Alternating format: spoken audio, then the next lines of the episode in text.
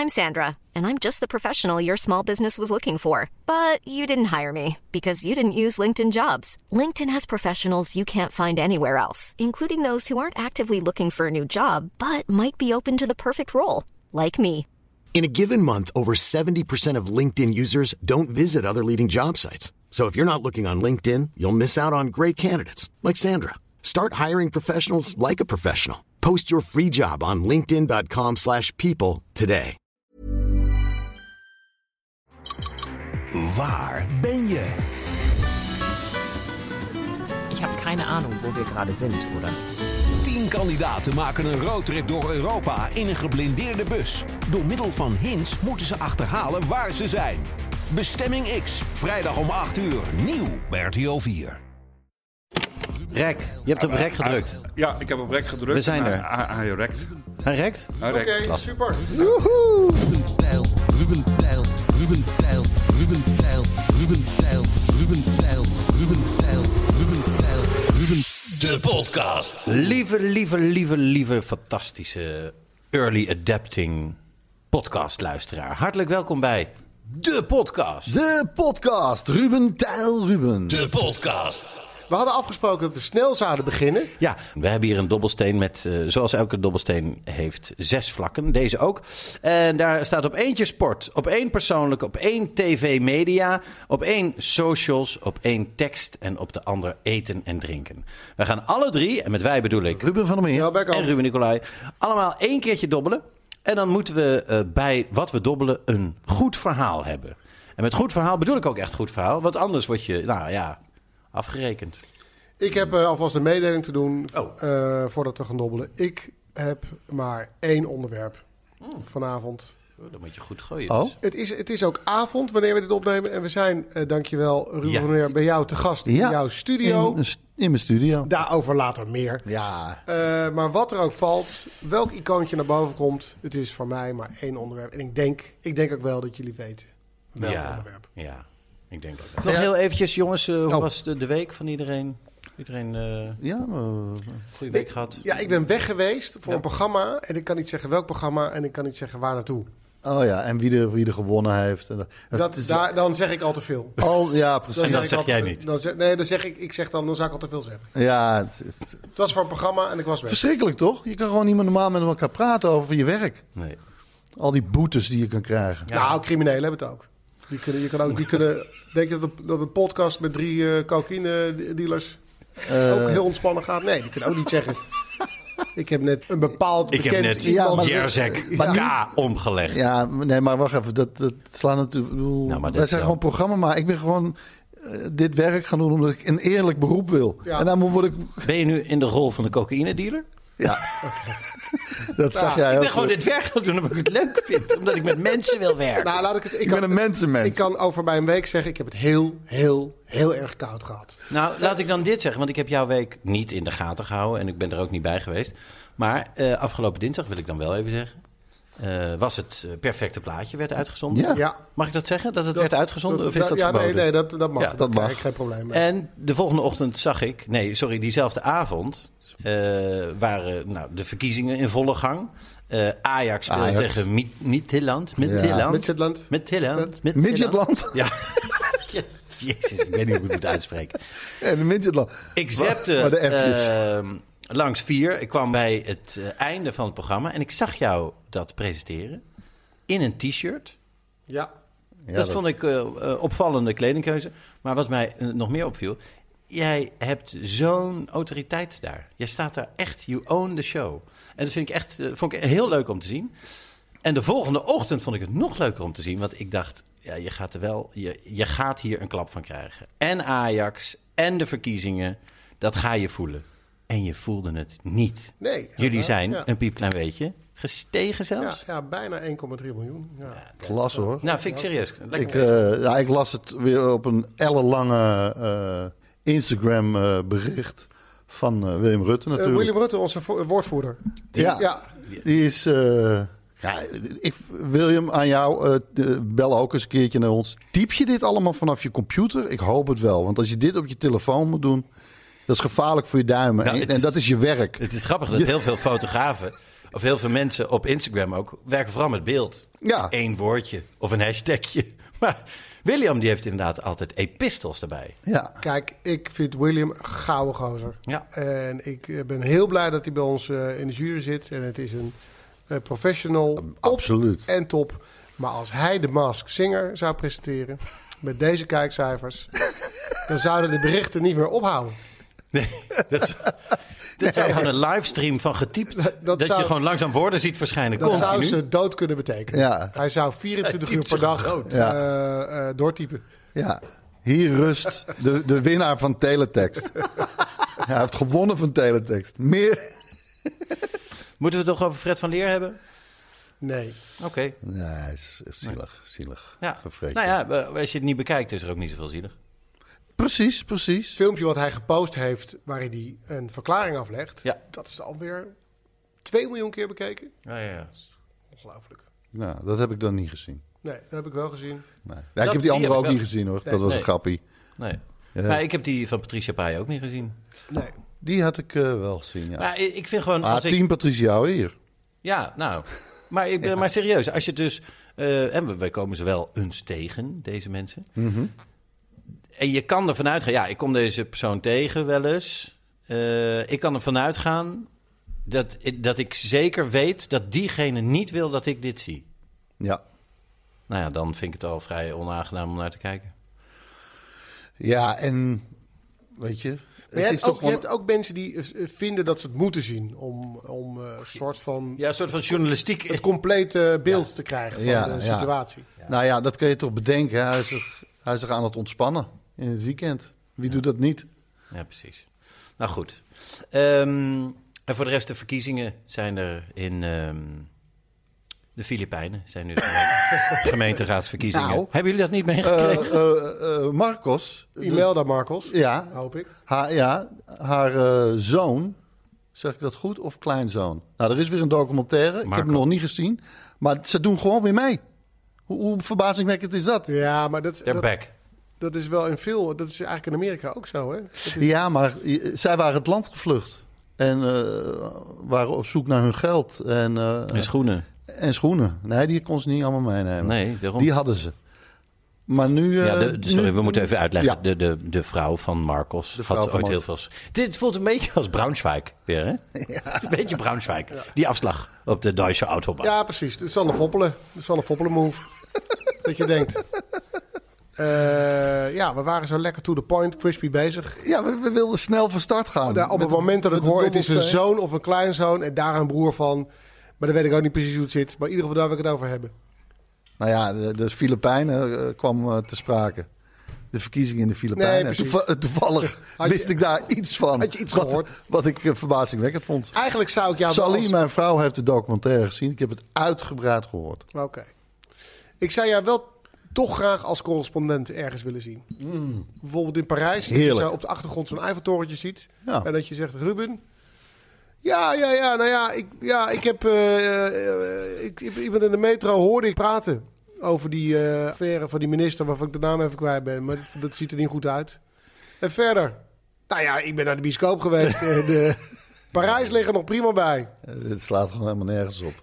Nou, Wil jij toevallig nee, maar datum als jij, als jij bij het eh, journaal zou werken... en jij Nee, zou onze correspondent in Nu is- Frankrijk zijn... Net was ik nog opeens een kookdealer. Nu ben ik weer een Nee, journalist. we Ik ben waren allemaal- we waren allemaal Ik ben gewoon. Ruppie. Ik ben gewoon Ruppie. En dat wordt mijn nieuwe one-man show. Gewoon Ruppie. De cijfers. Eh, we zitten in aflevering 4. Ik ga het hebben over aflevering 3. Ik ga het kort houden, want Precies. eh, anders wordt het heel veel cijfers. Na zeven dagen is aflevering 3 alweer meer beluisterd dan aflevering 2. Eh 802 stuks. Dat betekent dat, dat we groeien. 802 meer. 802 luisteraars meer. Oké, en ehm, ja, dit is een heel saai praatje. Ik ga het toch even zeggen. Maar wij moeten dus al die ehm, cijfers bij elkaar optellen. Eh, Apple, eh, Spotify.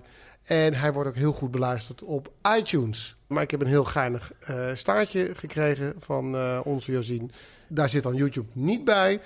Maar de meeste eh, luisteraars vinden ons, en dat is namelijk 50% via Spotify.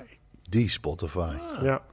En nummer twee is natuurlijk Apple Podcast. Dan een webbrowser. En 1% van onze luisteraars luistert naar onze podcast via Castbox. Castbox. Dus Ja. als jij dat bent, dan ben je op jouw manier Nou, un- uniek. nou, dat ben ik dan. Dobbelen maar. Hartstikke idee. Ben, eh, ga ik? We zijn bij jou. Jij mag. Ja?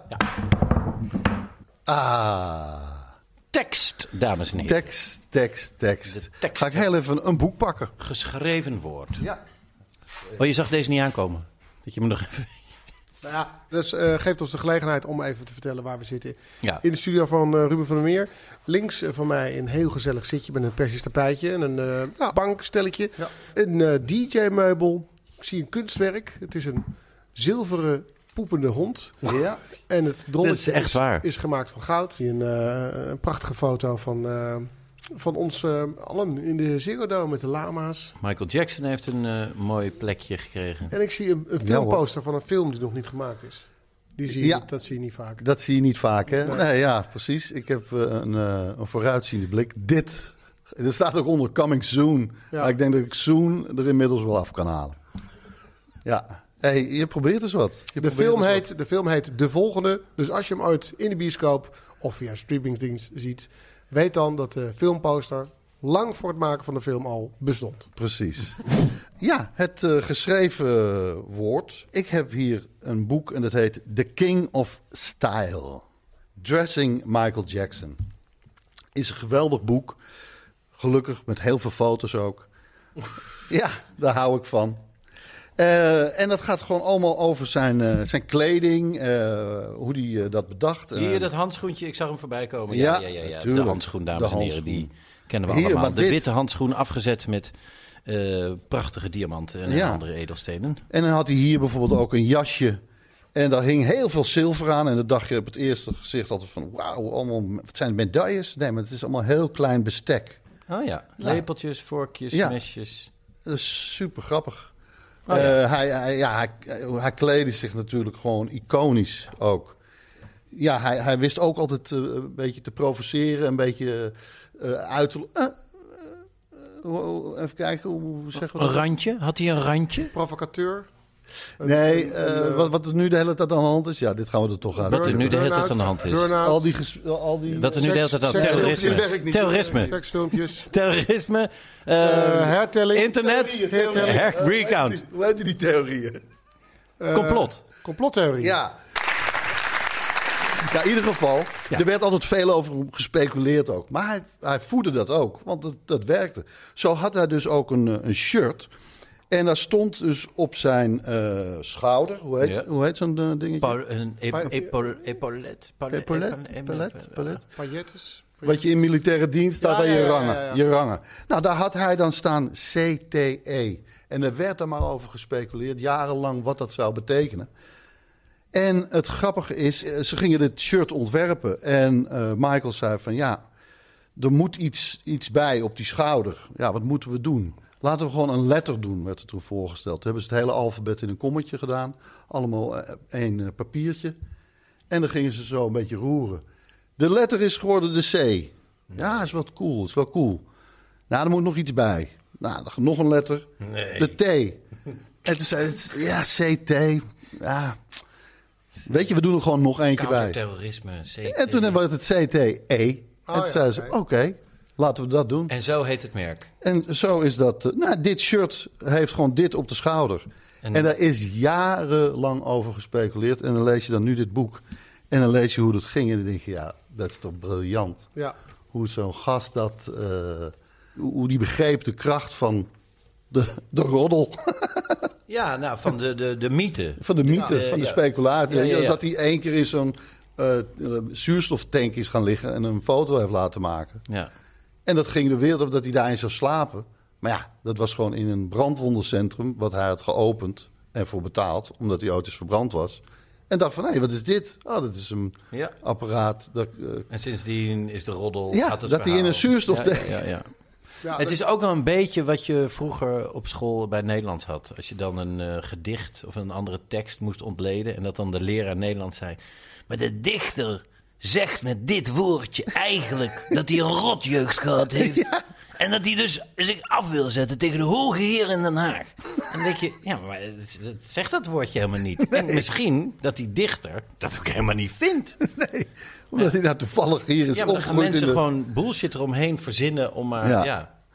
Dus eh, dat, dat is... En het is gewoon een waanzinnig boek. Het is ontzettend mooi om... Hoe heet eh, het boek? Het heet dus eh The King of Style The King of Style. by Michael Bushy. Hij is altijd wel eh, achtervolgd door, eh, door, door roddels, hè, vervelende roddels. Eh, behoorlijk, ja. Behoorlijk. Eh, want dit is dan opgelost, hè, dat eh, CTE. Ja. Dat, dat is daar in ieder geval, daar is closure. En die, die andere roddels, dat blijft allemaal een beetje... Dat blijft maar een beetje zo in de lucht hangen. De Wat is hangen, daar hè? Ja, nou? precies, eh, ja. ja. Ja. maar dat zal je nooit meer achterkomen. Nee. Je- niemand, ja, wie waren erbij? Alleen maar de... De kinderen. Macaulay Als dat, ja, Nee, je weet ja. het niet. Je weet het niet. nee. Het is, eh, zijn hun woord tegen... Ja, en hij is het niet meer. Dus dan Ja, loopt het met een sisser af, zoals dat heet. Dat is een manier om er naar te kijken. Zeker, zeker. Maar als jij Nee, nu het over Michael Jackson hebt Ja. met anderen, voel je dat, dat, dan, dat het daar ook over gaat? Dat mensen daaraan denken? Eh, als mensen daarover beginnen. Dan, maar eh, jij, jij hebt dat niet. Jij wordt niet daardoor gehinderd. Nee, want ja, wat moet, ik, wat moet je? Wat moet je? Ik bedoel, eh, het hele Rijksmuseum hangt vol waarschijnlijk met, met kunstenaars die ook wel verkeerde dingen hebben gedaan. Moeten we dan, Het Rijksmuseum dichtgooien. Ja. ja. Dan moet je toch dingen eh, een beetje van elkaar scheiden. En eh, ja, eh, weet je, het, het is natuurlijk een heel interessant gegeven. Moet je de kunstenaar van de mens scheiden? Ja. Van het werk. Sorry, nee, van het wens. Nu Ja, de kunst, ja, ja, ja, de- ja. hè, bijvoorbeeld de kunstenaar Picasso, Ja. die ontzettend veel betekend heeft en, heel, en, en op handen gedragen wordt, prachtige werk heeft gemaakt. Ehm, heeft toch echt wel twee van zijn eh, ex-vrouwen de dood ingejaagd. Die, die hebben allebei zelfmoord gepleegd, omdat hij zo naar met ze omging. Hij heeft, toen hij overleed, had hij eh 1 miljard te verdelen. 1 miljard eh, euro. En dat was, Ah. moet ik, dat doe ik even uit mijn hoofd, ik denk 1973. De jaren 70. Dus had, het was enorm succesvol. ja, En hij was vrij oud. En hij heeft geen testament laten maken. Dus hij heeft zijn hele eh, familie en al zijn nabestaanden in complete chaos Ja. achtergelaten. Ja, ja, ja, Ja. Oh. Dus ja, weet je, eh, moet je zo naar een. eh, ik ben naar een van de Picasso musea geweest in, in Barcelona. Nou, dat is natuurlijk een, een belevenis van je welste. En je wil ook niet te veel dan over de mens weten. Nee, ja. Want- Nee, ja. eigenlijk liever niet. Nee. Hoe minder, hoe beter, toch? Ja, ja, dat zou je dan, dan eigenlijk in dat geval zeggen, ja. Ik denk dat als ik eh, de kans zou krijgen om Beethoven te ontmoeten en hem dan zou kunnen vertellen hoe ik, eh, ik mij in zijn muziek heb verdiept en hoe bijzonder ik het vind, dan heb je kans dat het een heel naar, zuur gesprek wordt. En dat ik misschien nog een klap op mijn oor krijg Ja, of dat zo. denk ik wel. En dat ik dan Ja. denk, jeetje, ja, maar nou heb ik helemaal naar mijn zin om naar die mooie muziek te luisteren. Ja, precies. Dus het is maar goed dat je Beethoven nooit tegen bent Dat gekomen. denk ik, ja. Dat Ja. denk ik. Ja, dat En, ja, Ja, maar dat, dat was toch best een chagrijnig mens. Maar omdat hij doof werd, zeg ik nu iets heel doms. en, eh, ook en... eh, eh, Ook zeg ik iets doms? Of ook iets Nee, maar hij is, hij is eh, als kind eh, enorm mishandeld. Ehm, hij heeft zijn moeder vroeg verloren. Zijn vader was alcoholist. Ehm, hij kwam moeilijk aan de bak. Hij kwam, eh, hij, eh, relaties waren eh, problematisch. Het ging altijd over geld en over opdrachtgevers en over deadlines. Hij heeft, hij heeft gewoon een pittig leven gehad. Daarbovenop werd hij ook nog doof. Ja. Ja, dus echt hartelijk was hij op het laatst niet meer. En dat is, gek bruggetje, het succes van Frans Bauer. Is, Nou, nee, ik Het is- ben er gelijk bij. Het is niet dezelfde kwaliteit als Beethoven, maar hij is ongelooflijk aardig. Precies. Waardoor mensen denken, nou, ik vind die muziek eigenlijk ook best wel leuk. Want wat is het een aardige jongen. Nou ja, dat is echt wat je over... he- Zo'n gewone jongen gebleven. Ik, ik zat niet zo lang man. geleden, ik denk een jaar geleden of zo, met Frans Bauer in Tijd voor Max, hè, dat, eh, dat vijf uur eh, programma. En eh, hij had een onderwerp, ik had een onderwerp. En daarna afsminken in de kleedkamer. En bij het weggaan zei hij, als ik ook nog iets voor je kan doen, laat het me weten. Uit het niks. Ja. Nou, Echt waar? Ja. Het is toch geweldig. Dus ik heb een paar gintegels van zijn eh, zolder laten halen. En ik had nog een strijkje.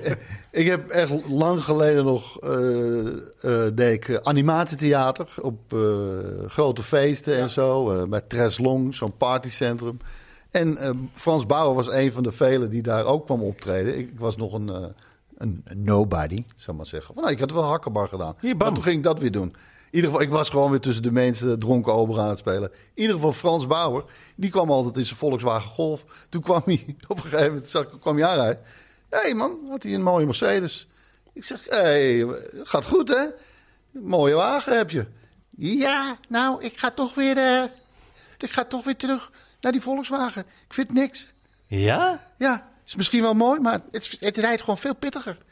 Geestig. Dus ging zijn Volkswagen weer terugnemen. Zijn Mercedes mocht er weer uit. Ja. Maar inmiddels rijdt hij wel gewoon een Mercedes, volgens mij. Zijn jullie wel eens een bekend iemand tegengekomen waar je denkt, goh, die is, die is echt best wel eh, onaardig? Ja, natuurlijk. Ehm, laat eens nadenken. Ja, nadenken, niet een directe, nadenken, niet Caroline Tens of zo. Nee. Dat we dat, laten we die, eh, Nee, want die is wel aardig. die is de- precies, slecht Ja. voorbeeld. Ja. Het hoeft niet iemand uit de hele intieme kring te zijn. Nee, dat snap ik. Ehm, Ja, ik, ik, bedoel, ik kan nu, nu beginnen. ja, ik, ken, ik ben Mick Jagger een keer tegengekomen. Op straat. In Amsterdam. Maar die, hij was hartstikke aardig. Dus het is helemaal geen goed voorbeeld. Ja, Het was namelijk zo aardig dat ik, ik was jarig en hij liep daar op, een- de, op het bruggetje. Ruben! En ik, ik rende... Happy birthday. Ik zweer het. Hij heeft voor mij gezongen. Want ik zit daar op het terrasje Ik voor dit waarschuw je, café. hè, deze, deze podcast is journalistiek. Ja, dat weet ik. Je gaat dit- uitzoeken of dit klopt. Is dit echt waar? Dit is 100% waar. Ik zit voor het, eh, het café waar ik toen werkte, op het terrasje waar nooit iemand kwam. Want het was niet zo succesvol lopend café. Daar werkte jij. Daar werkte ik. Ja, oh, dat was zo grappig. Daar heb je dat geleerd met het borrelnootje blazen. Zeker. Ja.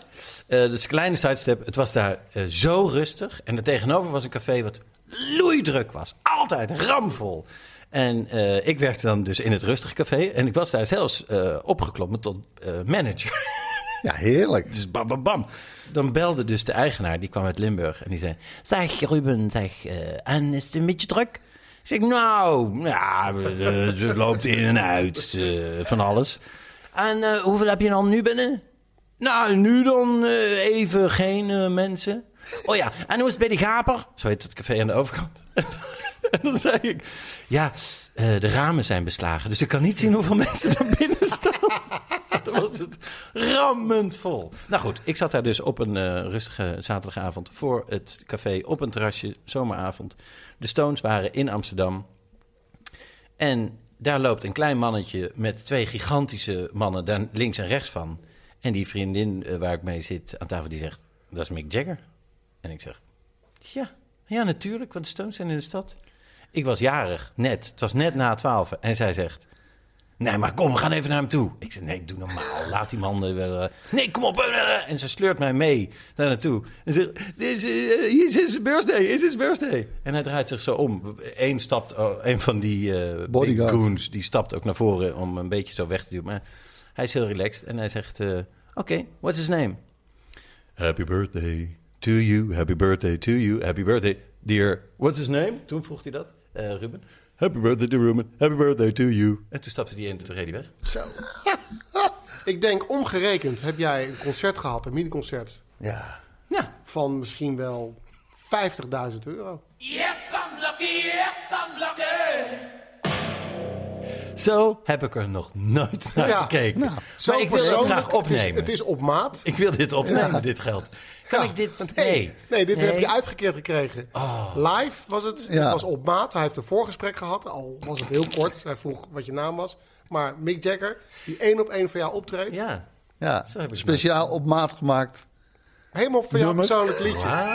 Helemaal een liedje helemaal voor jou, a cappella. Nou, dat is van onschatbare waarde. I'm rich. Oké, cool. Ja. Cool, Nou. cool, cool. Nou, Mag ik hier toch nog even dan op inhaken met een Zeker. geinig verhaal wat ik vandaag hoorde van een eindredacteur van een programma. Hij voetbalt in een, in een voetbalteam, eh, deze man, eh, vlak bij mij om de hoek, op de Wembleylaan. En hij zegt, eh, we hebben een linksback en die kan echt niet voetballen. Hij is van Mojo. Ik zei, nou, ik heb heel lang met Mojo geweest. Wie, wie is het? Het is Flip. Ik zeg, Flip van Omberen. Ja. Nee, ja, die kan het echt niet. Altijd als we met hem spelen, verliezen we. Maar, wel een grappig verhaal. Hij werkt voor Mojo. En op een dag deed hij ehm, Robbie Williams, de productie. Ehm, Arena. En Robbie Williams had zin om te voetballen. Dus die, Ah. die zei, is er een team waar we tegen kunnen voetballen? Nou, zei Flip, je kan tegen mijn team voetballen. Dit is enige tijd geleden, dus ze waren nog wat, wat jonger. En ehm, ze wonnen dus van Ro- Robbie Williams en crew met eh 4-0. Eh, ik geloof dat Williams vier of vijf keer achter elkaar in de arena speelde. Dus twee dagen later zei hij, ik wil een rematch. Ik wil eh revanche. ja. Dus het team werd, werd wel opgetrommeld. Maar inmiddels hadden heel veel mensen er lucht van gekregen. Gullit wilde meespelen. Nee. Eh, Richard Witske wilde meespelen. Maar dat, dat vriendenteam zei nee, nee, nee, nee, nee. Wij willen gewoon met ons eigen team... Ja.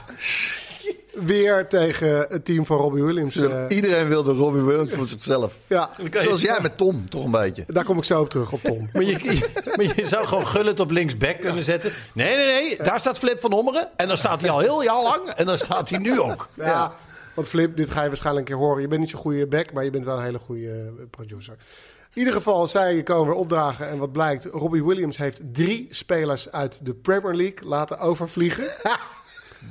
Heeft tegen gezegd, kom lekker naar Amsterdam, neem je vrouw mee, concertje. Het enige is, we gaan nog even voetballen. ja hoor, dat is goed. Dus we zijn helemaal afgedraaid. 20-0. En zo onsympathiek is Robbie Williams dus.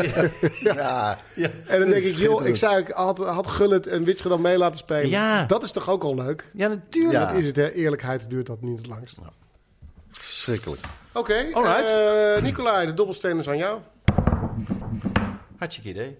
Het scherm, dames en heren. TV Media. Ja, waar staat het scherm voor? Dat is misschien wel even leuk om te weten. Dat is alles wat je gezien hebt, hè? Ja, inderdaad, wat ik gezien heb. Ik wil, voordat ik ga eh, Ja. praten hierover, één vraag stellen. Ja. Geloven jullie, en ik wil een ja of nee antwoord. Geloven jullie in ufo's? Ja. Ja. Ik wil, mijn, ik wil toch mijn antwoord dan kunnen nuanceren. Nou, dit is, maar je, je zei ja, of nee, ja. Ja, maar er- Ja? ik geloof in, in buitenaards Leven. leven. Ja, precies. Ja. Oh, Dat vind ik alweer heel iets anders. Ja, maar dat komt. Ik heb best een interessant boek gelezen. En dat, is, eh, dat boek heet Hallo, is daar iemand? Van een ehm, eh, Zwitserse hoogleraar. En die zet vrij uitgebreid uiteen dat de kans dat er niet eh, nog ergens intelligent leven is, is zo bizar klein. Ja. Dat er een periode komt dat Precies. dat moet kunnen. Dat het, dat het, Dat is gewoon logisch. Dat het aan ons Ja. geopenbaard wordt. En dat we in contact... Ja, precies. Ja, daar geloof ik wel in. Ja. Geloof ik wel in. Wil jij nog nuanceren? Nou ja, dat eh, flying objects, eh, objects eh, flying objects, Unidentified unid- flying dat die soms objects. unidentified zijn. Ja. daar geloof ik wel in. Ja, precies. Ja. Maar jij gelooft dus niet in ehm, Nou, dat er een ruimteschip... voertuigen vanuit een andere planeet naar aarde. Nou ja, dat, natuurlijk weet ik dat die kans eh, er is. Maar je gelooft niet dat dat gebeurd is? Nee, nee, Oké. nee. Nee. Dan, moet- nou ja, dan, dan moet het gewoon het bewijs eh, be- bewezen Ik, worden. ik wil ook Kan niet niet, weten. ik Maar dat wil- heb jij. Ik wil niet gaan langer Frans worden. Dat wil ik dan ook niet. Snap ik. Oké. Hit it. How do you keep something secret? You hide it in plain sight. Ik vind het nou July tof. 8, 1947. The flying disc has been found and is now in the possession of the Army. If you look at the document sent to J. Edgar Hoover, three so called flying saucers had been recovered in New Mexico. It has become the number one document viewed on the FBI website. There have been ET visitation, and people have been attempting to conceal this knowledge. We actually did recoveries of bodies that were involved with some of these crashes. I said, Well, you're going to tell the public about it. And he says, No, we don't tell the public about this. There began to be this bifurcation, this separation between legitimate national security and military operations and the deep black programs that are unacknowledged. If people think that it's just the UFO issue, they're Ben jij dit allemaal? mistaken. This is one of the ultimate secrets that needs to be exposed. If there was a project that was illegal, the president doesn't know it's occurring, The who's going to stop this from happening? The moon of Mars. There's a very unusual structure. When people find out about that, they're going to say, Who put that there? Dat was iemand die op de maan is geweest. programs have the technology to hoax an alien invasion. They could do it, and they could do it in a way that's 100% believable. Oké. It's very easy to set up a false flag operation, concoct all kinds of false information. They have people embedded Kijk, in all the major je- je media. hebt nog wel- to je gaat zelf ook nog in praten, toch? Stories. Nee. If you Ah. tell anyone about this project, this bullet has your name on it, and it will find you. Dit is de trailer waar we naar hebben geluisterd van Unacknowledged. Unacknowledged. Ehm, Waarvan akte? ik heb hem twee keer gezien. Grappig. Unacknowledged. Waarvan akte? Unacknowledged waarvan akte is inderdaad grappig. Dankjewel, Rupi. Eh ik heb deze documentaire twee keer gezien. Binnen een week. Omdat ik dacht, nee, ik wil het nog een keer zien. Omdat ik, hè? Want ik, ja, al mijn leven lang vind ik ufo's echt... ah, ja, dit- dit- ik weet dat ik vroeger in, in, in Drenthe een keer met een vriendje dacht... "Ah, ja, ze zijn geland, want we horen geluid en er is licht. Nou, echt midden in de nacht op zo'n brommer daar naartoe. Nou, dat was gewoon natuurlijk iemand aan het werk. In een kas. Ja, precies. Dus, eh, en ik heb ook al jarenlang gehoord, precies wat jij net zei, eh Tel, dat de kans super klein is dat er geen buitenaards leven is. Nee, nou, Sterker nog, zeker. er is uitgerekend dat voor elke zandkorrel die er op aarde is, is er een levensvatbare planeet in het universum. Dus niet in onze melkweg, maar in het universum, in het immer uitdijende universum. Deze documentaire gaat eh, ver op vele vlakken. En het gaat meteen, zoals je merkt, over de grote cover-up. Hè, van ja, eh, Ja. maar ik, ik was super verbaasd over. Ja, maar ze zijn er dus. ze zijn er dus. Maar daar gaan, ze- gaan ze in deze documentaire helemaal voorbij. Het is niet eh, ja, de, het grote nieuwsshow van... eh, nou, ze zijn er en ze zijn geland. Nee, dit gaat vooral over hoe ze het ja, geheim houden. Maar niet alleen zijn ufo's op aarde geland. Niet alleen is er een basis van aliens op de maan. De dark side of the moon. Tijdens de maanlanding kregen ze heel vaak... eh, is er een eh, geluidsfragment waar een van die mensen die daar rondloopt zegt... We've got visitors again. Oké. Oké. Ja, nou dat. Ehm, maar ook, zeggen ze, stellen ze in deze documentaire... UFO's zijn al nagemaakt, we hebben ze gevangen... en ze zijn al nagemaakt door de mens... Oké. En waarom dat is, kom ik zo op terug. Eh, maar het gaat dus heel snel over de grote cover-up, over eh, het geheim houden hiervan. Eh, het gaat heel snel naar een schaduwregering die verantwoordelijk is voor de moord op beide Kennedys en Marilyn Monroe. Al dan niet in samenwerking met de CIA, omdat Marilyn Monroe. Die is buitenaards. Nou, die- dat is, ja, dat is een compliment. Ja. Ja, precies. Nou, die had gezegd, die had gedreigd, eh, omdat Kennedy het wou uitmaken. Eh, nou, eh, dan moet hij niet denken dat hij dat kan maken, want eh, hij heeft me verteld over allemaal eh, geheime UFO-dingen en dan vertel ik dat. We also learned more today about the FBI's secret files on Marilyn Monroe. En een week later was ze dood. Ja, weet je, dat vind ik lastig in de documentaire, de hele schaduwregering ervan. Maar ik vind de, eh, be- eh, het bewijsmateriaal wat geleverd wordt in deze documentaire, maar waar ze de hele tijd zo over praten van, nou hier dit, dit, daar praten ze niet eens over. En, maar ik wil dat, dat zien, juist. Ja, ja, ja. Maar er is een, een eh, ongelofelijke schat aan bewijs, juist, in deze documentaire. Komt ook naar voren van mensen die eh, op belangrijke plekken zitten... Die, die niet om aandacht verlegen zitten of zo. Nee, de- ik, ik ken deze documentaire. Er komen ook eh, eh, mensen aan het woord uit het Britse parlement. Ja. Eh, men- Oud-president van Amerika. mensen die hoog zitten bij de, bij de NAVO. Ja, bij de marine van... ja, het, zijn, het zijn niet alleen maar mannen met baarden en, Nee. en dikke brillen. ja, En kamervragen. en, en blonde dreadlocks. En met Ja. kamervragen. Kamervragen. Ja, ja, ja. Nee, precies. Dat is het dus niet alleen. Nee. Nee, eh, maar ga hem een keer kijken. Want ik ben heel Ja, benieuwd nee. of je daarna denkt... Nou, maar dan zijn ze dus wel op aarde geweest. Want dat dacht ik dus de eerste keer. En toen heb ik hem nog een keer gekeken. En toen, ja, toen verzand ik... Ik, ja. ik, ik, ik wil het ook wel geloven, maar ik moet wel zeggen dat eh, het mij tegenvalt van de aliens. Ja. Eh, ja, kijk, als ik alien zou zijn, dan zou ik op een gegeven moment zeggen: ik ben er een beetje klaar mee met eh, niet erkend worden. ja. Eh, Met we, die hele discussie. Ja. Ben ik er nou wel, ben ik er niet? we landen gewoon een keer op het Rode Plein in Moskou. Ja. Ja, Weet je, daar zijn we vanaf en dan zeggen we, we zijn hier. Ja. En eh, Ja. je kan de grenzen dicht doen, wat je wil.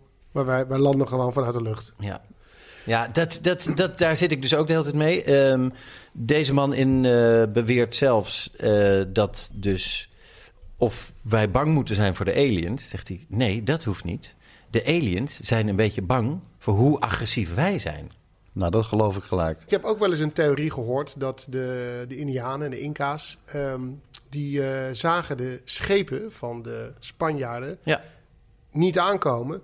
omdat ze gewoon simpelweg niet wisten hoe dat soort schepen eruit zagen. Nou, wat, ja, precies. En ja, ja. Dat, dat moet dan een theorie zijn eh, die, eh, er- die, die voor zorgt dat, dat eh, wij nooit iets zien. Want we hebben geen idee waar Ja. we naar moeten kijken. In het boek waar ik het over heb, eh, Hallo, is daar iemand? Wordt ook eh, gezegd dat als een schip helemaal zwart is, dat wij het helemaal eh, niet zien naderen. Want nee, als je met een, met een telescoop naar buiten kijkt, is het gewoon een speldenprikje. hè? Je kijkt met een speldenprikje eh, Ja. de ruimte in. De kans dat je het Dat je iets zwart ziet. Ja, ja, ja, en precies ja, ja, op dat plekje is ook, is ook vrij klein. Ja, ja, ja, ja.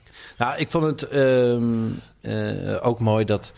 eh, want de grote, een van de redenen waarom het succesvol geheim wordt gehouden is. eh, omdat ze- de media is in on it. Ja, Ja. media is in. De Ja. media is in on it. En de filmindustrie, en dan kijk ik naar jullie, ik weet niet waarom, maar ik kijk de hele tijd naar jullie. Ik kijk veel films. Ja, precies. Dus- die is ook in on it. Oh ja. En die krijgen dus eh, informatie van dingen wat echt is. Dat verwerken ze in die films. Ook hoe aliens eruit zien Ja. met die ogen, eh, dat grote hoofd en geen oren. En eh, die ufo's, die krijgen die informatie, verwerken het in een film. En als iemand zegt, ik heb een, eh, een alien gezien, een ufo. En die zag er zo en zo uit. Ja, dat zit in films. Je praat gewoon films na. Ik vind het een ingewikkelde redenering. Ik vind het maar, een grappige theorie. Het is wel gedoe hoor. Hé. Ja, ja het is zeer, zeer, zeer gedoe. Maar je houdt je eraan, hè? Niet doorvertellen. Hoeveel mensen die dat, die dat niet hebben moeten horen. Ja. Maar oké, dit is dus hoe het is. Maar je houdt je eraan, hè?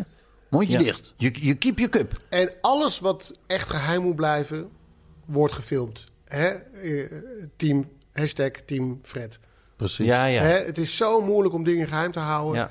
En dan zouden er veel aliens zijn en veel eh, sche- ruimten, ruimteschepen. Ja. En het is nooit echt lekker gefilmd. Nee. Nee. Het zijn Nee. altijd... Schokkende beelden. Ja. Letterlijk en figuurlijk. Ja, ja, ja dat zijn het. En, eh, en toch, als je het bewijs ziet van, van een oud-president van Amerika die zegt: UFO's bestaan en het is een probleem en we moeten het erover hebben. En je ziet het, eh, ja, hoe noem je dat? Dat formulier wat agenten invullen als ze iets hebben gezien, het procesverbaal. Maar ja, ik weet niet of, het, of je dat ook zo noemt als er geen eh, misdrijf is gepleegd. Dat, dat is dan ingevuld van degene die die, eh, die, eerste alien in. Roswell zou hebben gezien. Maar wij als mensen willen dit toch ook niet weten? Stel nou dat deze aliens gewoon beter zijn Ja, in alles. Nou ja. Nou, sowieso. Ze- Leukere liedjes kunnen maken. Ze hebben geen kleren. Dus ze, hun- ze reguleren hun temperatuur al beter. Ze lopen altijd naakt. Nee, ze lopen niet naakt. Hebben ze... Ze hebben een heel dun pakje aan. Nou, Ja, dat, is, dat komt ook Een in- jumpsuit. Wat ze aan hebben wordt ook... Ze lijken naakt, maar ze hebben een heel dun laagje. oké. maar ze hebben geen mode dus. Dat, dat, daar ben ik niet op in. Nee. Stel, stel dat ze kunnen sporten. Ja, Dus hardlopen, ja, hoogspringen, ja. voetballen. En het blijkt dat ze alle spelletjes die wij spelen tegen elkaar, Olympische Spelen. WK, Ja. Champions League, in alles beter zijn. En dat we de interplanaire spelen hebben. Dat zou je zeggen, nou ja, wij, wij willen, wij ook, wij willen ook, eh, we hebben ook een voetbalteam, we willen Ja. ook Champions League. En dat ze dan ieder jaar winnen. Ja, En het Songfestival winnen met een heel leuk liedje. Drie, ze zijn allemaal 3 meter 10 of zo. Zijn lange benen. En, worden. en, en dat de mannelijke aliens go- goed kunnen luisteren. Eh, eh, Meerdere dingen tegelijk. lang, het lang in bed volhouden. eh, dat ze het, het, Zie je, ik ben een alien. Het concept, Ik ben een alien. Ja, maar ik ga nog even verder. Dat ze het concept vreemdgaan niet kennen. Niet verslavingen hebben. niet hebben. Kort, korte nachtjes maken. lekker kunnen koken. Ze luisteren naar een leider. Want het is er één, Ja.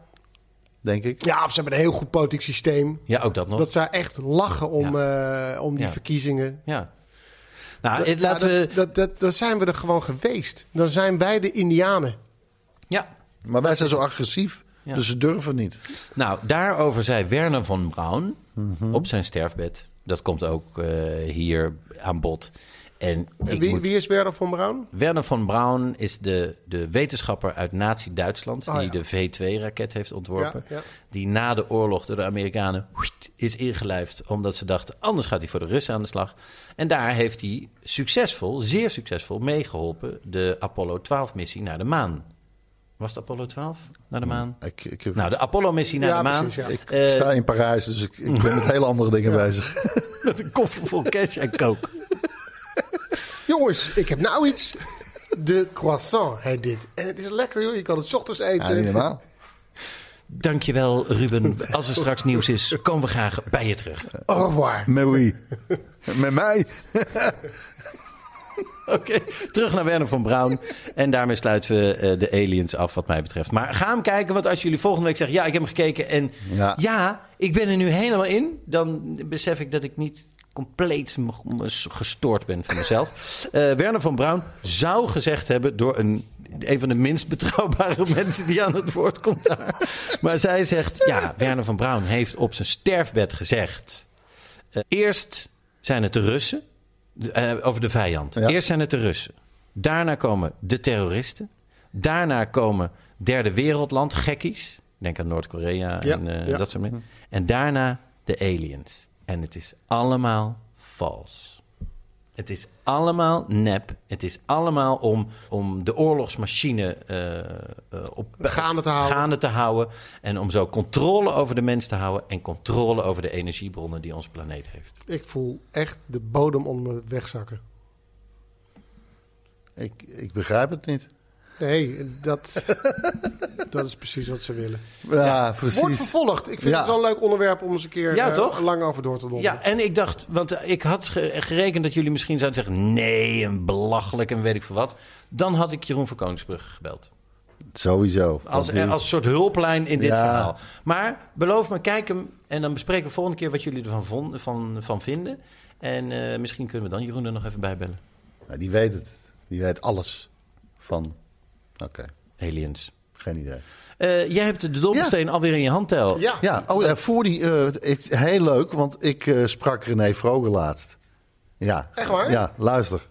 Ik sta hier met René Vroger. Nee, eh, ik heb een vraag. Luister jij wel eens naar de podcast van Ruben Tijl en Ruben? Ja, absoluut. Ik heb vorige week zelfs nog jullie recept gemaakt. Twee aubergines en een bol knoflook. Op de barbecue. Helemaal lekker. Ah, geweldig. Nou, zo zie je maar. Klasse, man. Ja. Absoluut. Nee, 1750. Nee. Nee, Super. Nee, hier zijn we bij. eh, dit is dus eh, waarom onze demo- democratie failliet gaat. Dit is fake news. Dit is fake news. Een recept gemaakt. Hij heeft een recept gemaakt. Ah, dat zei hij. Ja. Het recept, oké. Een recept. Ja. je gelooft het niet. Nou, hier.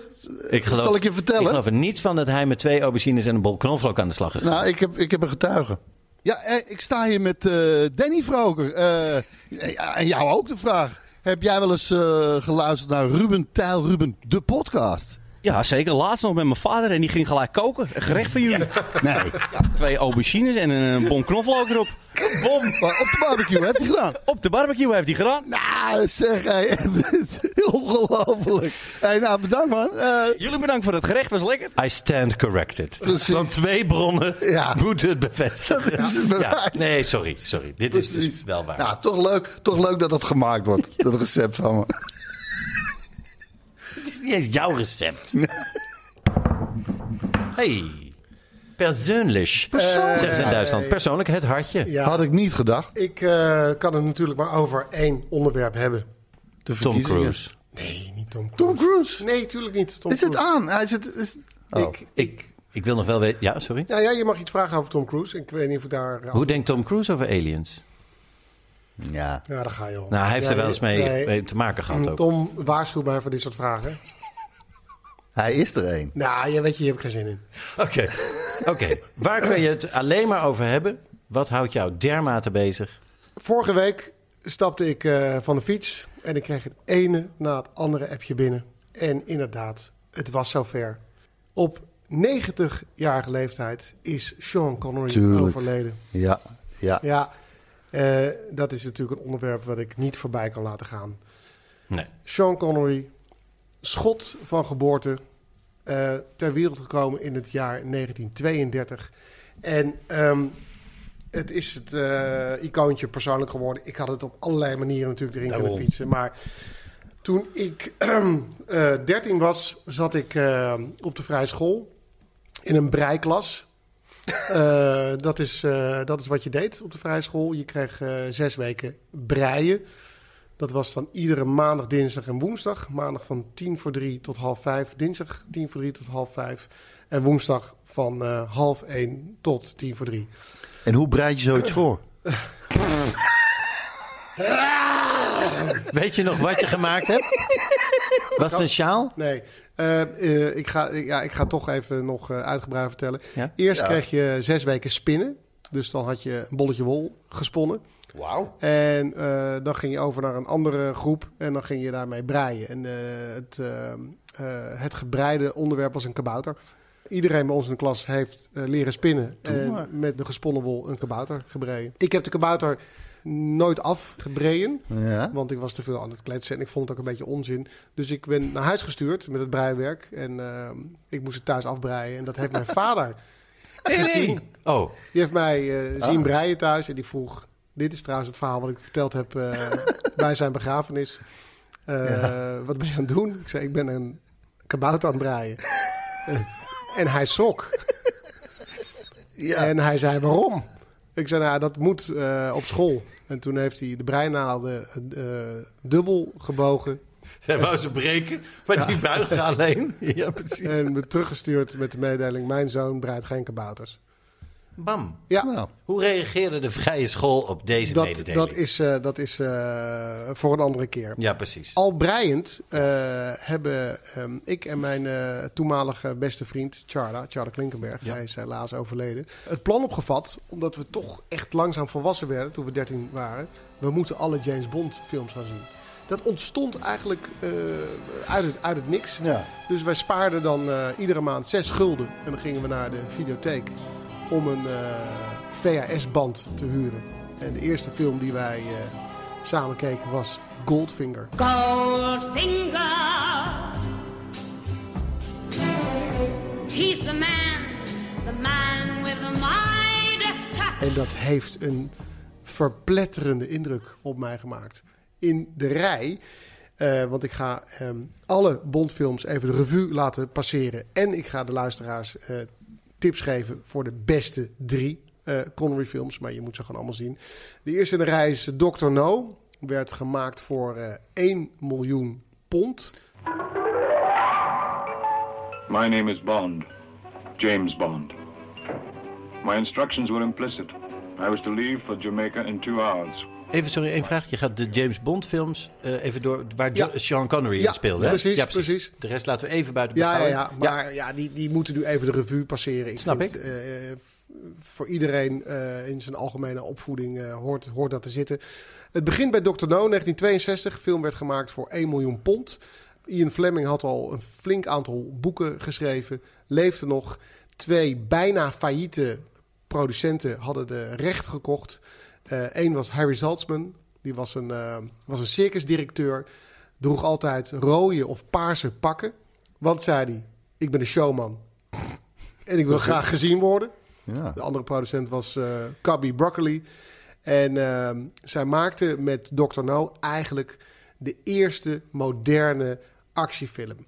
Het was in een tijd waarin iedereen ehm, eh, opgekrabbeld was na de Tweede Wereldoorlog. En je zag in kleur exotische locaties. Ja. Harde actie.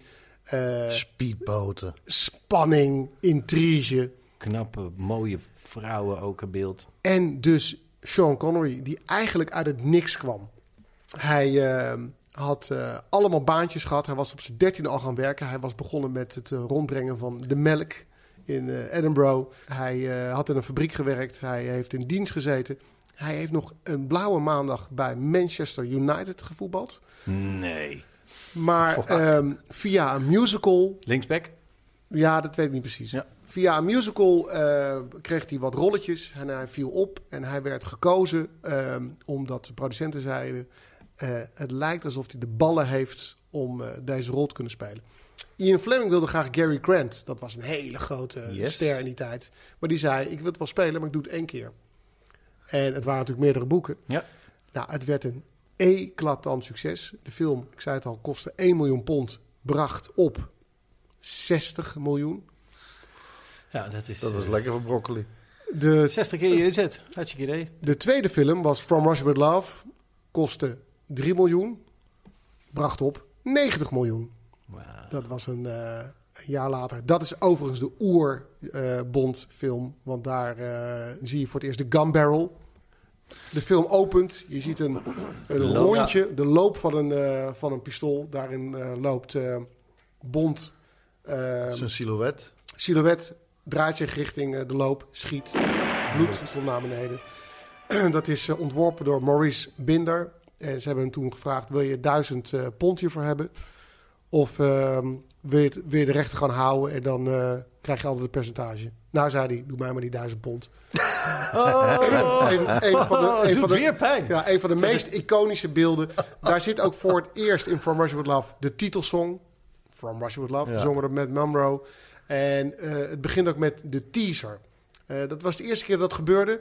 Je ziet die gun barrel, knal, bondtune en dan bam, ben je ergens op een KGB opleidingsinstituut. Eh, en de, de film begint vanuit het niks. En dat, Gewoon meteen, ja. dat kwam eigenlijk omdat de editor ehm, eh, allemaal materiaal binnenkreeg. En er was nog niet echt een plan. En hij zei, hij zei ik ga gewoon monteren. Is het, niet, is, het niet, is het niet gaaf als we gewoon niet met allemaal titels beginnen met... eh, wat, wat toen bekend was van de Ja, film. alle titels begonnen. eh, Eerst de hoofdrolspeler Ja. en de, de, de, de, de En dan twee, een voice-over. en de zus en My Vroeger was de is- aftiteling aan de voorkant. Aan de voorkant. Dat ging maar door. Maar dan- wat zo bijzonder was, deze film begon in één keer. En in, zijn, in de tweede film, eh From Russia With Love, wordt eigenlijk de oer eh Bondfilm gemaakt. En de derde film die ik dus voor het eerst zag, dat was Goldfinger. En dat was gelijk de megaklapper. Dat is de film waarin het meisje goud wordt geverfd, Ja. sterft. Eh, dat is de film waarin Goldfinger echt een, eh, een henchman heeft. Een sidekick, Oddjob. Die eh, met zijn bolhoed eh, mensen kon onthoofden. ja, Dat, dat hele kleine mannetje? Heel klein. Ja. Het- Ja. Hij, hij kwam van Hawaii en hij, eh, eh, van Treasure Island. Hij Of, en hij heeft nog, deze Oddjob, eh heeft nog de bronzen medaille gewi gewichtsheffen gewonnen op de Olympische Spelen namens Hawaii. was hij niet van Fantasy Island? The plane. the Nee, plane. nee dat, is, eh, dat is uit The Man with the Golden Gun. Oh ja. Dan hebben we het over Roger Moore. Ehm, wat, voor, wat voor type was eh, Sean Connery? Eigenlijk kwam hij dus, zoals ik al zei, uit het niks. Maar deze man was gewoon gemaakt om in de spotlights te staan. Hij had niet echt een toneelopleiding. Hij was geen getraind acteur. Maar deze rol, eh, deze positie, namelijk de meest gevaarlijke, coole, sexy man van Ja. de hele wereld zijn, dat past hem als een, eh, als een, Handschoen. als een handschoen. ja, ja, ja. En hij kreeg ook eh, vrij snel de praatjes en de attitude van een grote ster. Want vlak na Goldfinger werd hij gevraagd door Hitchcock om eh, te spelen in de film Marnie. Een hele goede thriller. En hij was de eerste acteur die zei tegen Hitchcock: Dus goed, ik wil eerst het script lezen. En daar had Hitchcock nog nooit van gehoord. Connery is ook de eerste acteur geweest die gewoon een eh, goed percentage van de opbrengst van de film wilde hebben. En dat is eigenlijk altijd tussen hem en de producenten in blijven staan. En hij heeft later op vrij eh, heftige wijze wraak genomen. Ehm, na Goldfinger kwam eh, Thunderball. James Bond is in operation. And what an operator he is in Ian Fleming's Thunderball. Een eh, echte exotische Bondfilm speelt zich voornamelijk af op de Bahama's. Die film gaat over het stelen van eh, twee kernkoppen door de organisatie Spectre. Spectre, Spectre. ja. Een, ja, een terreurorganisatie wordt geleid door een man die alleen maar wordt aangeduid als number one. Blijkt later de aardsvijand van Bond, Blofeld. Ehm, dat is ook een film eh, en een verhaal die de dood heeft betekend van eh, de geestelijke vader van Bond, Ian Fleming. Ian Fleming had voordat de hele Bondcyclus begon een keer zitten brainstormen aan een zwembad eh, met een jonge schrijver. En Fleming wilde Bond graag naar het witte doek brengen. Ze hadden een script gemaakt waarin elementen als de kernkoppen voorbij kwamen. Eh, waarin het element shaken, not stirred, voorbij kwam. Waarin voor het eerst wordt gezegd, my name is Bond, James Bond. Die brainstorm is eh, ge- ge- geëindigd in een drankgelach. Daar is nooit meer iets mee gedaan. Maar toen alle boeken eh, verkocht werden, de titels aan ehm, de producenten Saltzman en Broccoli, bleken elementen van die brainstorm in een van de boeken terecht zijn gekomen, namelijk Thunderball. En toen kwam deze jonge man, Kevin McClory, zich weer melden en zei: Ja, wacht eens even. My name is Bond, James Bond, dat is van mij. Shaken Not Stirred, dat is van mij. Blofeld, dat is van mij. Eh, die heeft een rechtszaak aangespannen. Eh, die heeft jaren doorgeëtterd. heeft uiteindelijk eh, Ian Fleming de kop gekost, want hij heeft er een hartaanval aan overgehouden en is, is gestorven. En Kevin McClory heeft bedongen dat hij op de set als co-producent Thunderball mee, mede mocht maken. En hij heeft bedongen dat hij eh, het verhaal mocht houden. En dat mocht hij 17 jaar na dato alsnog weer als film uitbrengen. Vijfde bond Ja. die eh, Connery maakt is You Only Live Twice. Sorry hoor, maar ik vind het toch wel... dat je één keer zit te brainstormen Ja. aan een zwembad. Ja. Dat je drie dingetjes verzint. En dat je het eh, goddomme presteert om daarna de, de- die film jarenlang... Ja, een co-producent. Nou ja, eh, eigenlijk de boel te gijzelen. Ja. Maar er is geen getuige. Nee, maar het, het heeft, het, het heeft Fleming zoveel stress. eh, want hij dacht, ik ben, mijn, eh, ik ben gewoon mijn geesteskind kwijt. Dat hij gewoon rondom die rechtszaken het loodje heeft gelegd. film is uiteindelijk gemaakt, was ook een groot succes. Die film kostte 5 miljoen en bracht 166 miljoen op. Ja, dus inmiddels, inmiddels is de hele wereld van James Bond. Er werd zo godsgruwelijk veel geld mee verdiend... dat Connery er op een gegeven moment klaar mee was. En hij zei, eh, ik doe er nog eentje. Dat was You Only Live Twice. Welcome, Honorable 007. He's the one and only Sean Connery. eh meesterlijke film die zich in het exotische en mysterieuze Japan eh, afspeelt. Ik ben vorig jaar voor het eerst in Tokio geweest. Nou, dan voel je gewoon, dan voel je die film. Je, de, de, ik ben langs locaties geweest waar ze Ja? gedraaid hebben. En daar werd hij door de Japanse pers zo geterroriseerd. En het werd hem zo moeilijk gemaakt. Hij werd gefilmd terwijl hij op eh, de play zat te kakken. Ah ja. Eh, ze moesten stuntmannen bij het hotel uit het raam laten hangen. En dan ging iedereen kijken wat er aan de hand was. Eh, dan hangt iemand uit het raam, dan hangt iemand uit het raam. En dan konden ze snel een scène draaien. En toen heeft Connery gezegd, dit is mijn laatste. Ik doe het nooit meer. Ja, als je gefilmd wordt op de wc. Maar dat is wel ook Japans hoor, vind ik. Ja, maar het was... Hij Ja, wordt, het, het, zou een, een spelshow kunnen zijn. Precies. Ja, ja, ja, precies. ja. Hij had ook wel de bijnaam de, de vijfde Beatle. Hij, zo, zo populair was... eh, hij, werd, hij werd ook onderdeel van de British Invasion. Hè? Eh, Ja, je ja, had ja. De Stones, de Beatles en in dezelfde periode James Bond. Dus eh, al het gave, hippe, coole en eh, sexy eh, kwam uit, uit Engeland. Ja. De film die eh, na You Only Twice werd gemaakt... On Her Majesty's Secret Service... eh, eh, werd geen hit. Bij de andere Bond... gaan we het misschien een andere keer over hebben... is ook een heel leuk onderwerp. En toen werd hij teruggevraagd... Want het, het liep niet. Ze nee, het liep niet. Nou, 166 miljoen was Thunderball. Ja. 180 miljoen voor eh You Only Live Twice. On Her Majesty's Secret Service. 68 miljoen. Ah ja, dat is... Ja. Dus ja... eh, is nog ze steeds zei- lekker, hoor. Ze zeiden, Zeker, maar het is, het is een halvering, dik. Ja. ze zeiden, wat er ook gebeurt, Connery moet terug. En toen heeft eh, Sean Connery wel iets heel moois en nobels gedaan. Hij zei, ik wil voor deze rol 1 miljoen. En dat was net zoveel als de hele film, eh, de hele eerste film gekost had. Maar dat geld hoef ik niet te hebben. Dat gaat in een fonds voor Schotse kunstenaars. En iedere Schot die besluit om in Schotland te blijven, want er was een grote uittocht, het was een arm land, die mag gebruik maken van dat fonds. Eh, schrijvers, schilders, eh, acteurs. Eh, dus dat heeft een enorme impuls gegeven aan het culturele leven in Schotland. En hij wilde voor iedere dag die ze over de tijd zouden gaan, want die films die duurden vaak weken langer dan gepland, wilde hij 10.000 dollar cash. en daarna heeft hij gezegd: Never again. Never again. Bam. Statement. Bam. Twaalf jaar later, what do you know? Ja. Kevin McClory, die zei: De 17 jaar zijn voorbij. Ik heb hier nog een eh, verhaal liggen. Precies. James Bond, hij is naar Connery gegaan. En die heeft in 1983 op, eh, even kijken, 51-jarige leeftijd eh, gezegd... We gaan ervoor. Ze wilden iedereen hebben. John Barry, die de score altijd schreef. eh, ze, ze hebben iedereen geprobeerd te strikken. Bijna niemand ging ervoor. Want in hetzelfde jaar Ja. kwam Octopussy uit. De andere Bondfilm. De echte Bond. Met eh, Roger Moore. En dat is zo'n bitter proces geworden. eh, het maken van Never Say Never Again. Dat eh, Connery daarna heeft gezegd, ik stop even met acteren. Ja. Ja, het is, het is ook wel een rampenfilm. Never Say Never Again. Ik geloof dat geen enkele film de jaren tachtig eh, goed heeft gedaan. Ja. Als je die film nu kijkt, het is zo over de top. Het is een goede cast met eh, Max von Sydow, Kim Basinger, Rowan Atkinson. Speelt er ook nog een klein rolletje in. Het is wel een, een spectaculaire film. Maar daarna heeft Connery eigenlijk zijn beste films gemaakt. En dat zijn toch eh, de drie films die ik wil, wil tippen.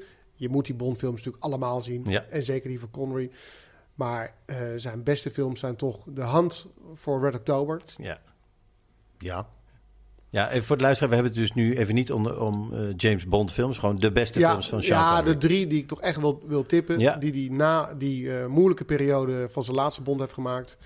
Ehm, Hand van de Red October op drie, op twee. Untouchables. One.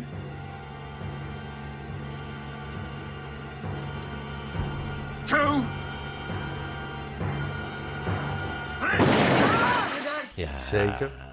Hij speelt, Oeh, hij dramatisch. speelt daar, eh, Schitterend. Malone, eh, Ja. eh, die onderdeel is van een team van Elliot Ness om eh, El Capone ten val te brengen. Kevin Robert De Costner is Niro de- als, oh, ja. sorry, Ja. als Capone. En nog de tijd dat eh, Kevin Costner eigenlijk wel eh, heel erg te pruimen was. Zeker. En hij heeft daar een Oscar voor gekregen.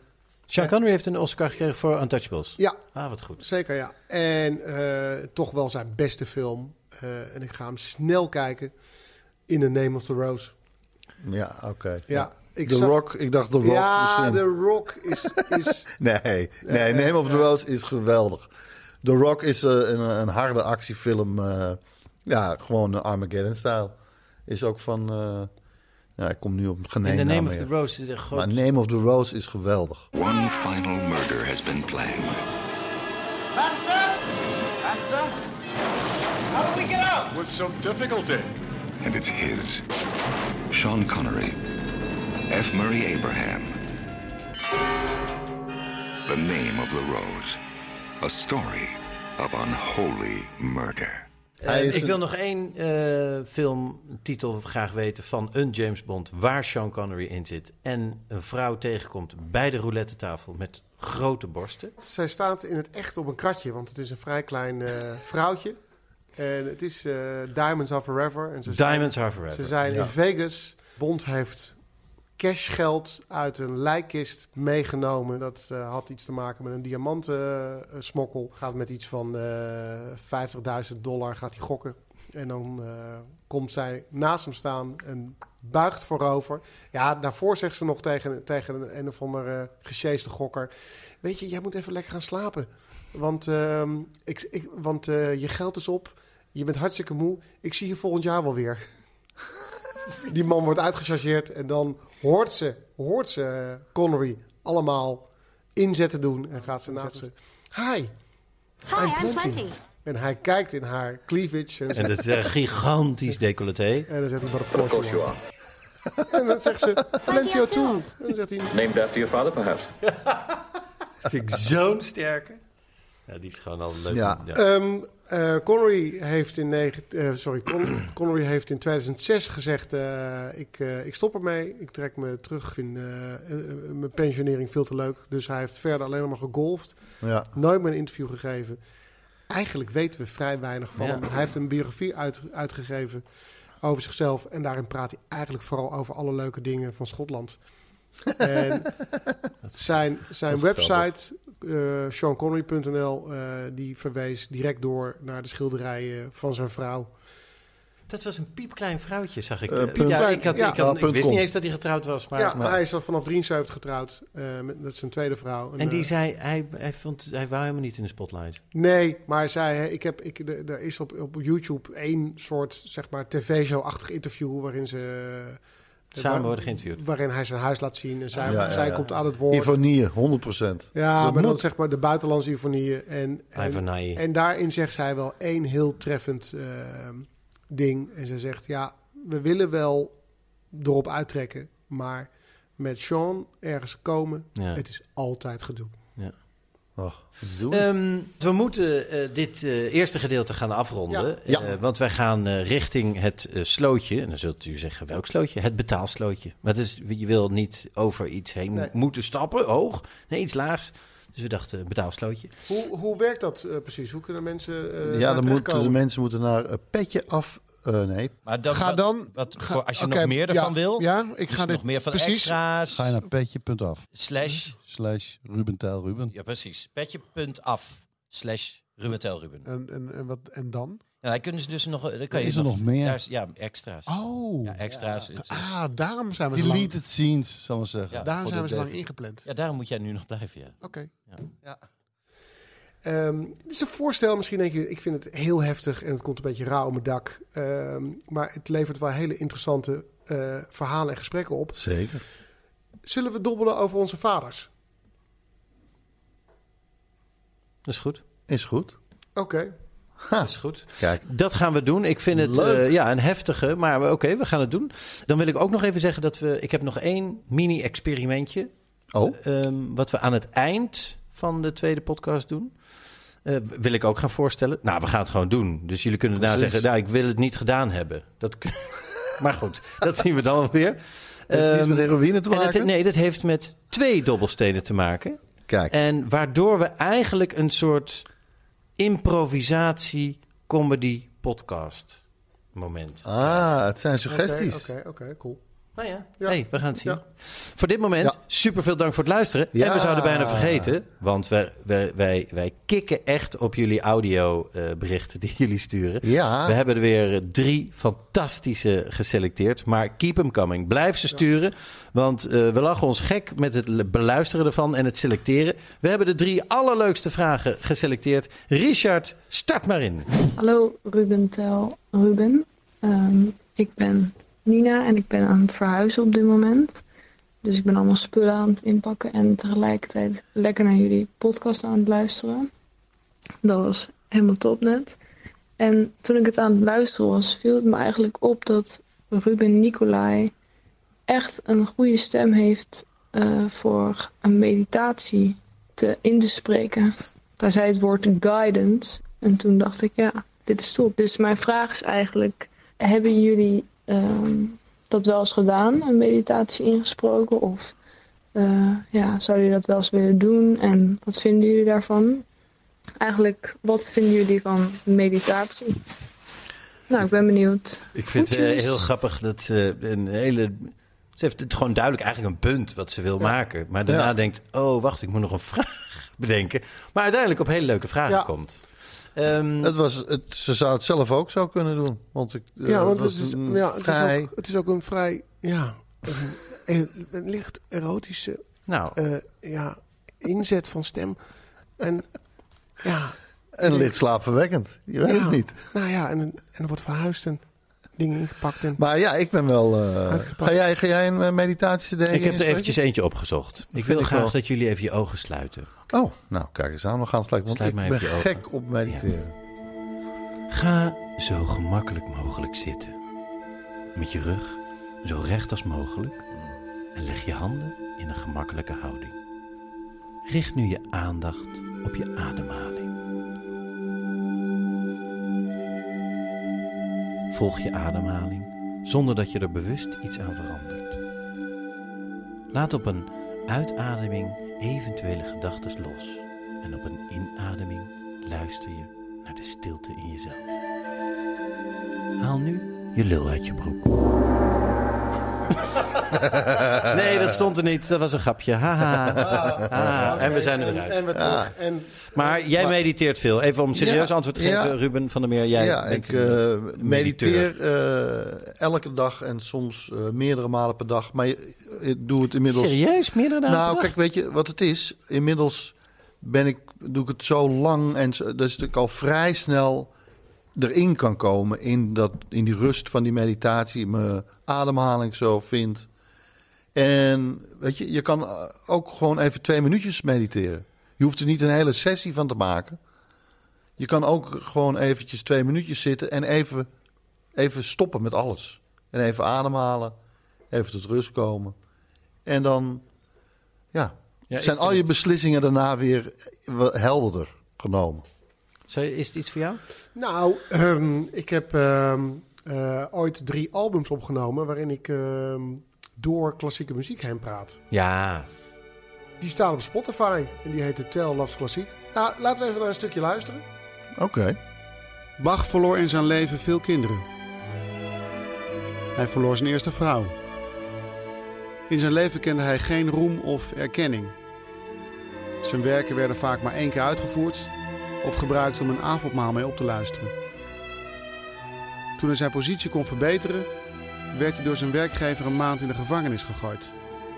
Om hem op andere gedachten te brengen.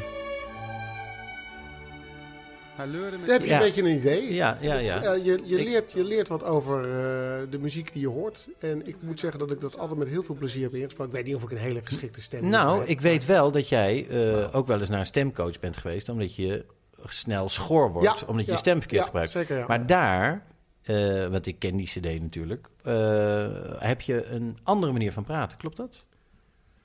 Ja, je gaat hier wel heel geconcentreerd. eh, zo'n, Ja. zo'n, zo'n album neem je in twee dagen op. Ja, precies. En het, het moet ook precies op de beat van de muziek zitten. Ik wou zeggen, het is niet van we spreken die tekst in en we leggen hem daarna Dus de muziek is ingestart en dan ga je ook Ja, praten ja, natuurlijk. ja, Ja. Nou, we hopen dat het antwoord op je vraag is. En dat je verhuizing eh, goed is verlopen. Oh, en klasse dat je die verhuizing alleen doet. Wat ik zo erg vind, want je kan tegenwoordig mensen voor 10 euro per uur, eh, die kan je inhuren om te helpen verhuizen. En dat mensen vandaag de dag nog steeds zeggen, hé, hey, ik ga verhuizen, wil je helpen? Ja. Wil je op zaterdag, of nee, wil je Ja. op zondag mij komen helpen verhuizen? Nee, dat nee, wil ik niet. Nee, nee. Nee. nee vraag dat ook niet meer. Nee, vraag dat nooit meer aan iemand. Betaal, ja, ik bedoel, dat, je kan daar ook... Of je bent heel arm. Maar weet je, die, die, die ene doos kun je ook wel zelf tillen. Dat is hard. Hit it. Goeiedag mannen, mijn naam is Pepijn, ik ben 24 jaar oud. En mijn vraag is, wat is jullie beste eh drank-boek-combinatie? Mijne is toch denk ik wel de whisky plus de ontdekking van de hemel. Maar op bier en eh, komt een vrouw bij de dokter ga ik ook erg goed. Oké, joe. Ik vind dit zo'n briljante vraag. Ik heb nog nooit gedacht in. Ik heb vaak gedacht in combinaties. Oesters met champagne. Ja, ja. Eh, sushi met eh, Bernardus, witte wijn uit Amerika. Eh, maar ik heb nog nooit bedacht dat er natuurlijk ook een combinatie te maken va- valt van literatuur en drank. Nou, het enige wat ik me kan bedenken is ehm eh Suske Wiskus met thee. Dat, dat, dat is iets wat ik echt vroeger veel deed. Ja, Uit school, thee, koekjes, Suske en Wiske. Ja, precies. ja ik, ik kan, als ik ga drinken, dan kan ik niet meer lezen. hoor. Of Nee. Niet, niet, het wordt steeds minder, al snel. Nou ja, ik, ik val met, knap, tegenwoordig de laatste jaren al echt binnen no time in slaap. Als ik überhaupt lees. En ik lees eigenlijk alleen maar als ik in bed lig. Eh, maar als ik daar ook nog eens bij ga drinken. daarbij heb ik mijn tanden nog gepoetst. Dus dit is. Ja, whisky en de ontdekking van de hemel. ja, briljant. Ja, Nou ja, daar ben je het ja- jaren mee bezig. Nou ja, ik boek. vind, ik vind eh, Ja, dat- whisky niet lekker en de ontdekking van de hemel, denk ik niet dat ik dat... eh Je denkt wel. Ik denk dat je Iets een voor top... mij is. Jawel. nou, Ja, zeker. Nee, dat ik vind ben begonnen in de aanslag. Maar dat moet een hele grote fles whisky zijn, inderdaad. Hoi, Ruben Kwadraat en Tel. Mijn naam is Simone, ik ben 28 en ik kom uit Rotterdam. En ik ken jullie al 2007, toen werd ik fan van de lama's. Toen kwam ik terecht op het Lama Forum. En eh, daarvoor moet ik jullie bedanken, want ik heb daar een ontzettend leuke vriendengroep aan overgehouden. En eh, we gaan nog steeds elk jaar, nou ja, toen het nog mocht, met elkaar naar de Efteling en verjaardagen vieren en allerlei leuke dingen doen. En een van de leuke dingen die we jaarlijks doen, is Sinterklaas. Dan trekken we in eh, augustus loodjes. En eh, vroeger gingen we dan hele grote surprises maken met ellenlange gedichten. En toen werden we ouder en was er minder tijd. En is het veranderd naar cadeautjes, maar nog steeds ellenlange gedichten. En mijn vraag aan jullie is eigenlijk... ehm, als jullie nu voor elkaar een surprise zouden moeten maken... wat zou je dan maken? En als daar een gedicht bij geschreven wordt... wat zou er dan dat gedicht staan? Ik ben benieuwd. Doei! Ja, ik zou jullie eh, roosten. Ja.